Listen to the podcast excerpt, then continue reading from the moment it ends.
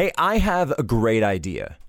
If the US government actually cared about your health, if they really wanted to, you know, improve the lives of everyday Americans, then maybe, I don't know, just maybe the CDC could mandate that we take Field of Greens every day. Okay, I know, I know.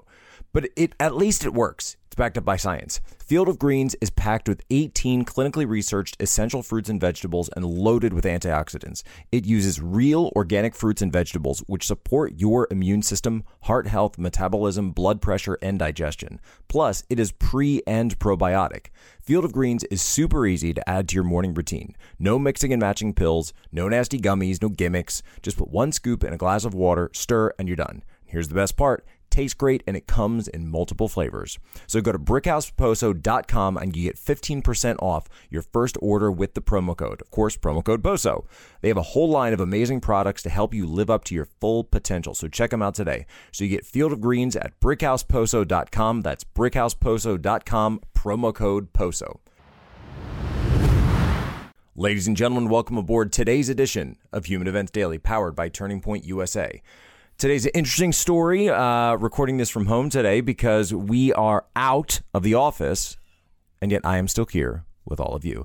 Today's top stories Trudeau to seek emergency power extension, declaring the crisis not over. Next, woman was trampled by Trudeau's forces during the freedom protests in Ottawa. She has been identified as an Indigenous elder. We're going to talk about that. Third, Russia is going to recognize breakaway republics in the Donbass region following a, an extensive speech by Vladimir Putin. And then finally, one dead, five injured after the shooting in Portland or Antifa at a Portland Antifa gathering. All this and more ahead, Human Events Daily.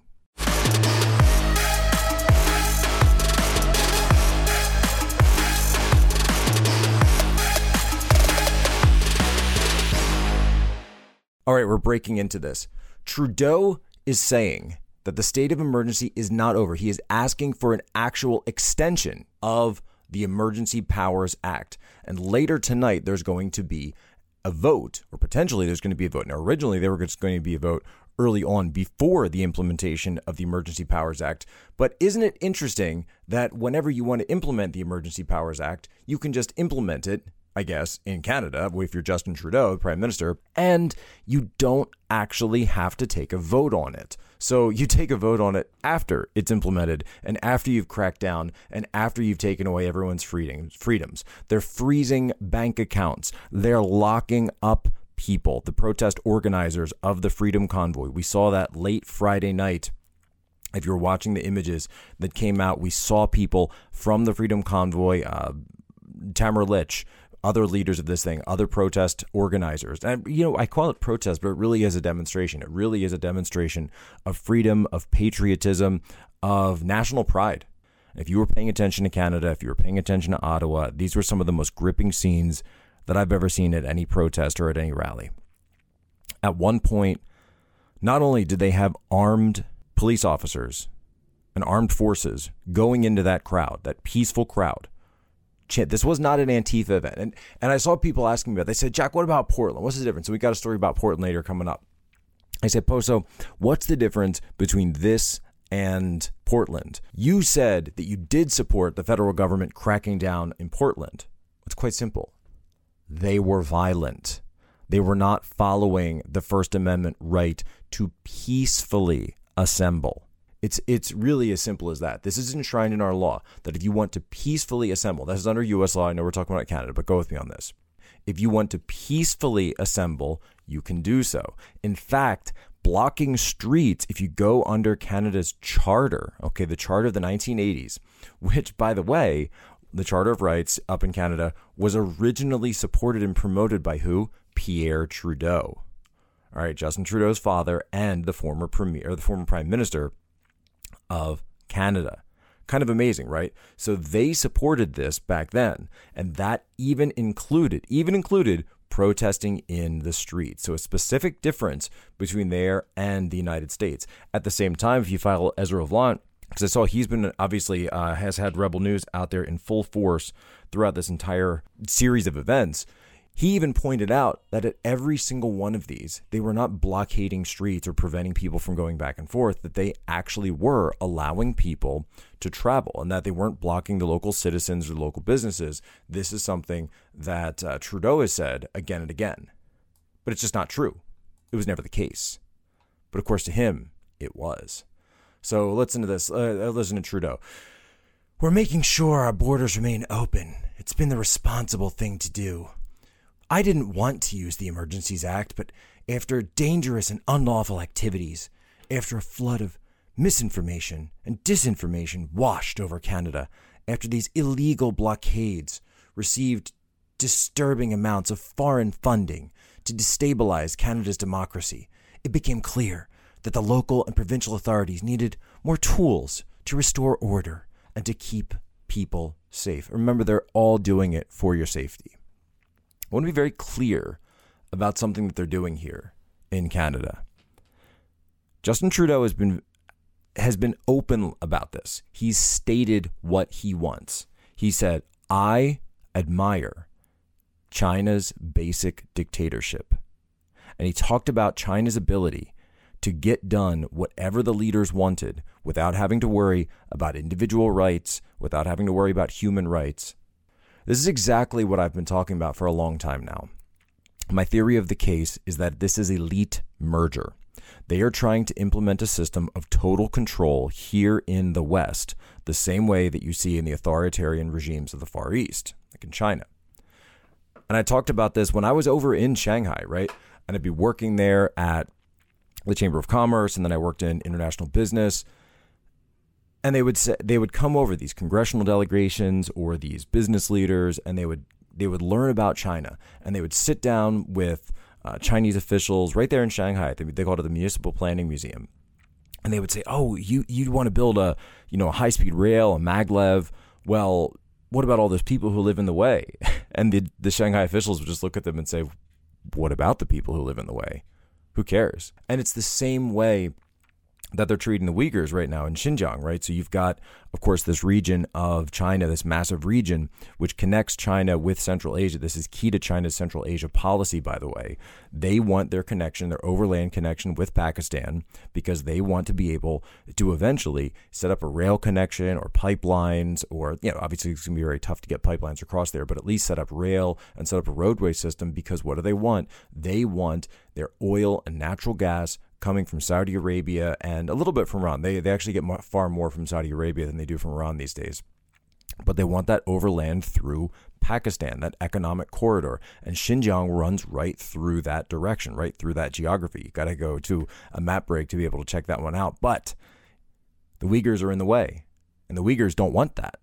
So they lock them up send him off to camp, right? So this is the kind of basic dictatorship that Justin Trudeau has stated that he likes. The same one that Charlie Munger has talked about. Charlie Munger, who is of course the partner or the business partner of Warren Buffett, Berkshire Hathaway, these the, you know, the Oracle of Omaha, right?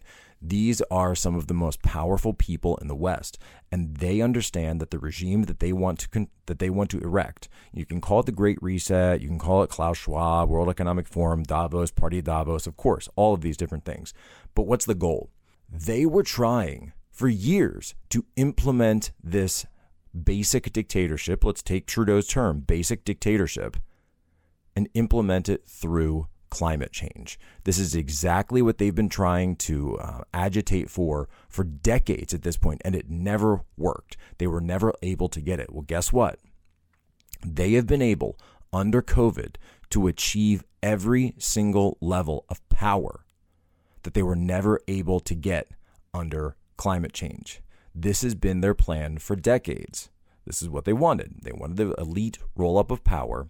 And it just so happens, by the way, that it aids your cor- it, it aids your corporatocracy. So it aids Wall Street, it aids Silicon Valley, and it aids Washington D.C. And you know, so what if it hurts uh, actual you know the actual right of free people to have a say in their representation? You're not going to get that. What you are going to get is corporate interests, government interests, and state interests. That's who's going to succeed here, not the rights of the people or the interests of the people. To the point where they cannot allow any one of these to succeed. And that's why you saw the crackdown, to the point where they even sent in Royal Canadian Mounted Police, the Mounties, right? They sent Mounties into that crowd, crashing into those protesters, those peaceful protesters, in a way that I've never seen. I've been going to protests or I've been involved in protests or seen protests since I remember when the RNC was held in Philadelphia, Pennsylvania in the year 2000, 22 years ago. And I remember seeing uh, mounted units for the protests there at the time. So the left came out in full force. That was probably the first time that I remember seeing mass protests like this. And, you know, streets blocked off and mounted units and police everywhere, et cetera, keeping the peace. I never once saw, or in any of the events that I've been at with Antifa, um, protest. I covered the Hong Kong protests in 2000, uh, 2008, down when Xi Jinping was going to Hong Kong at the time, even before he became the general secretary of the party. I've never seen mounted units crash into a crowd like that anywhere. And they crashed into a woman, and that woman's name was Candy Cerro. They sent the horses at her, but she is not backing down. Now, according to a woman who claims to be Cerro's niece, there's an, an older woman knocked down, trampled by the horses at this protest. She was on a mobility scooter. Now, we're told that she is very much alive, and there were some reports over the weekend that, that it had gone worse, but it doesn't look like it is. She's still alive. She did suffer a broken clavicle. But interestingly, she is reportedly a full blood Mohawk woman who lives in the Tyendinaga Mohawk Territory in Hastings County, Ontario. So, congratulations, leftists. Congratulations, neoliberals. In your institution of your state capitalist, market Leninist, basic dictatorship, you've now gotten to the point where you're literally trampling indigenous women on mobility scooters because they're in your way. The exact same way that the CCP treats the Uyghurs who are in their way. Okay, a big story that the media is going to be focusing on over the next couple of weeks is the fact that Russia has now announced essentially that they are going to recognize two breakaway republics in the Donbass region. Right? You're probably sitting here thinking, what the heck is the Donbass region? Have I heard of this? What does this have to do with anything? How does this affect me? Well, I'm going to break it all down. I can give you a quick primer on this. But the bottom line, the absolute bottom line of this, it's quite simple. There is no overriding American national interest in this region. This is a border dispute between Russia and Ukraine that traces itself all the way back into the fall of the Soviet Union. And in a speech today, Russian President Vladimir Putin even brought up the fact that he thought the creation of modern Ukraine goes all the way back to the founding of the Soviet Union. He was laying a lot of these problems at the feet of Vladimir Lenin, of Joseph Stalin, and really he was looking at it from a situation of that Crimea really had been part of the Russian Empire. And this is true. Crimea had been part of the Russian Empire, but then he was talking more broadly about the region itself and gave this massive speech. Again, this is his perspective on the situation. His perspective is that NATO is an aggressor military alliance, that NATO is trying to bring all of Ukraine into NATO, that he doesn't want NATO to come in. He doesn't trust any of the Americans. He certainly doesn't trust them to take them at their word. And he believes that they are a threat to Russia. This is also something, by the way, you got to understand that the Kremlin has a military blob and a military infrastructure and a military uh, intelligentsia the exact same way the United States does with our State Department and with our Pentagon. So they have people that are putting pressure, you know, various oligarchs that are putting pressure on Putin the same way that we have our foreign policy establishment that puts pressure on any administration. You certainly saw this with the previous administration. So from their mind, NATO is the is the organization that was behind the bombing of Belgrade. This has come up a lot. NATO is the organization that was be, that was behind the independence of Kosovo. And remember, Kosovo broke away from Serbia. And Russia did not support this. Russia said they, they didn't want Kosovo to separate. They did. Na- then NATO sent military forces in to break away Kosovo from Serbia. Again, I'm not making any comment on whether they should have done that, whether they shouldn't have done that, anything like it. But what I am saying is, from their perspective, they view NATO as an aggressor that blew up places like Yugoslavia, like Libya, like Iraq, like Syria, like Afghanistan. And now they view themselves as having NATO right on their border, and they do not want it. So they view this as a potential threat and a potential escalation. Now, prior to this, Ukraine, prior to 10 years ago, Ukraine had always been a buffer country between Russia and between uh, sort of Western Europe and, and Central Europe. And Ukraine, Belarus, these had acted as sort of buffer republics. They used to call them the former so- Soviet satellite countries in order to sort of be this in between area between the massive Russian versus NATO alliances. Um, you also heard Putin say something that was quite interesting. He's, he brought up the fact that in the year 2000, when he had a personal meeting with President Bill Clinton, that he even offered to Clinton that he wanted Russia to join in NATO. Now, this is after the breakup of Yugoslavia, after the bombing of Belgrade, to say, look, you know, we've got to figure out something to do between Russia and NATO. Clearly, um, obviously, NATO had been founded as an anti Soviet Union organization, but had continued on for the decade after the fall, the dissolution of the Soviet Union. And so he's saying, Look, I've got this massive military alliance in my backyard. What do I do with them? And he goes to Clinton and says, Well, why don't we join? Why doesn't Russia join the military alliance? And perhaps we can come to some kind of accommodation for overall security for Europe and for this part of the world. Um, you know, and it really goes to show you that there's just certain nice things that we can't have in the world, right? You know, it, it wouldn't it be amazing if we actually did have a system of international law or a system of agreements that every country could abide by, and certainly everyone can point to instances where different sides have broken agreements, have broken ceasefires. Uh, that's something that they talk about a lot with the, these breakaway republics to say, well, you didn't follow this. Well, you didn't follow that. And instead, so instead of having these great power wars, you could actually focus on things like going after transnational cartels or criminal organizations, terrorist organizations, groups like ISIS. You know, f- fight them together if they are of common interest, right? You know, nobody's saying that we're going to invade each other or go to war with one another or that we have to completely accept someone else's form of government, right? That would be silly. We don't ask the Saudis to change their form of government. We don't ask the Qataris to change their form of government. Uh, we certainly haven't tried to get China to change their form of government. You got Trudeau out there praising it, right? But for some reason, when it comes to Russia, well, we put them in a completely different category because, well, reasons. And um, I don't know what kind of situation we would have had if we could have had rapprochement with Russia the same way that we did with China during the Cold War. But clearly, it makes sense from a geopolitical standpoint to try to seek something like that when it comes to China. We are going to need all the allies that we can get when it comes to confrontation with China, both economically, socially, and God forbid, militarily. I certainly hope it doesn't come to militarily. But uh, what Russia is now doing is because they've decided to reject NATO, they view NATO as a threat, they, they are going to reject Kiev.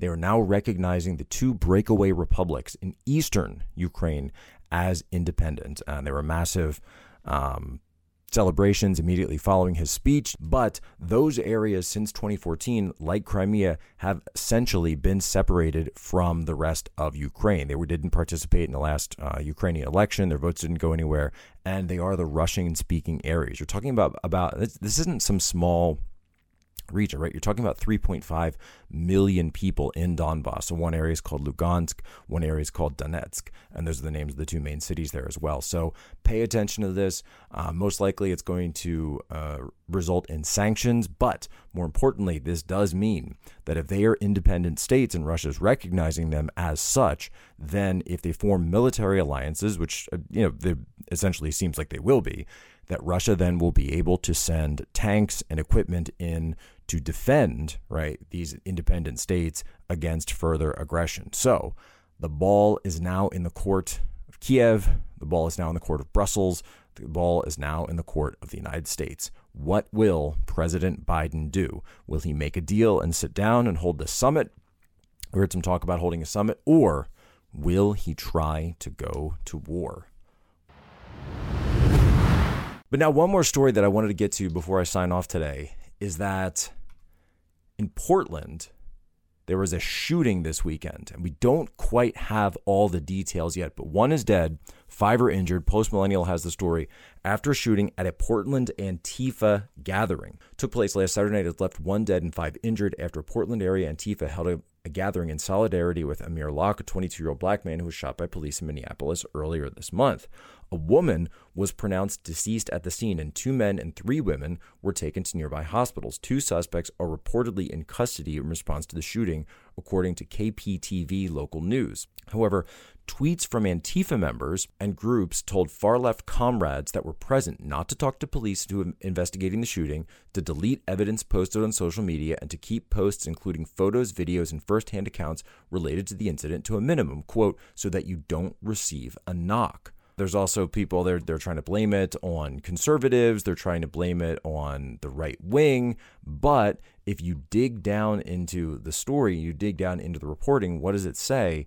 It says that actually what was going on is that there was a local resident, one of the neighbors of the area, who was mad that they were blocking the road and then came out and said, and asked them to leave and they refused. So they refused to go to stop blocking the road and then this escalated into a greater conflagration. We saw information that one rifle casing was discovered. So multiple uh, casings of, I believe, a nine millimeter were discovered by police, but a rifle casing was also picked up, a rifle shell. And so if that was picked up, is this another case where Antifa was going afterwards and picking up shell casings because that's exactly what they did in Chaz in 2020 after those shootings. One of the very reasons because they know that that evidence would directly link them to the shooting. We know there were multiple murders in Chaz when that took place after it was taken over by armed militants.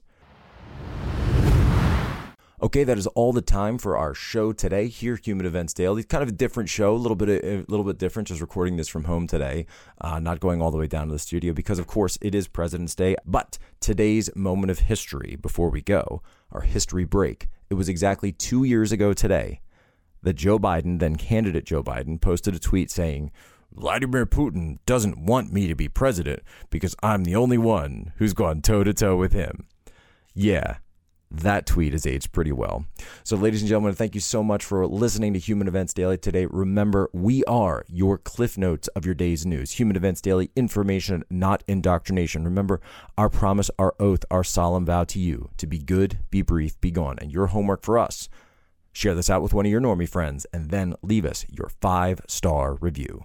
Ladies and gentlemen, as always, you have my permission to lay ashore.